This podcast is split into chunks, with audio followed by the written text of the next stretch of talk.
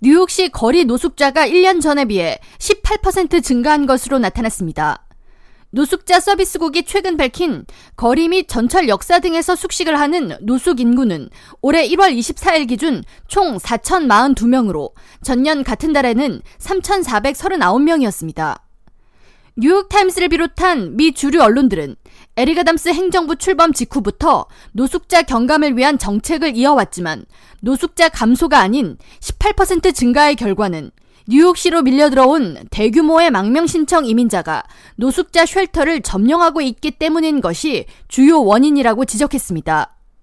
그러면서 지난해부터 뉴욕시로 밀려온 망명 신청자들로 인해 뉴욕시에서 집이 없는 노숙인 인구는 10만 명을 넘어섰다고 지적했습니다. 뉴욕시 노숙자 쉘터의 수용 최대 인원은 약 6만 1000명으로 현재 시내 수용소는 텍사스 등 남부 국경 도시로부터 유입된 망명 신청자들로 더 이상 새로운 입주민을 받을 수 없는 상태입니다. 뉴욕시는 맨해튼 명소 중 하나인 루스벨트 호텔을 포함해 시내의 여러 호텔과 계약을 통해 망명 신청자를 받았으며 추가로 체육관, 텐트 설치 등을 통해 이민자 유입을 소화했습니다. 하지만 이마저도 수용 한계에 이르러 뉴욕시는 급기야 노숙자들을 대상으로 법적으로 보장하던 거주지를 제공받을 권리 제공을 중단하는 절차에 돌입했습니다.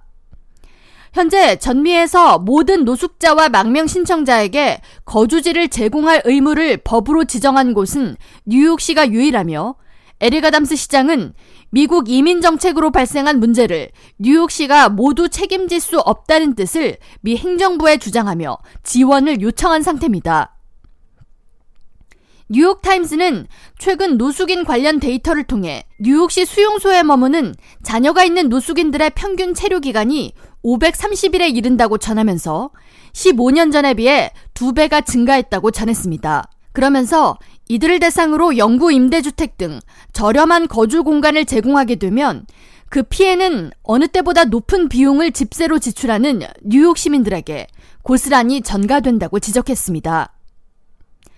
K라디오 전영숙입니다.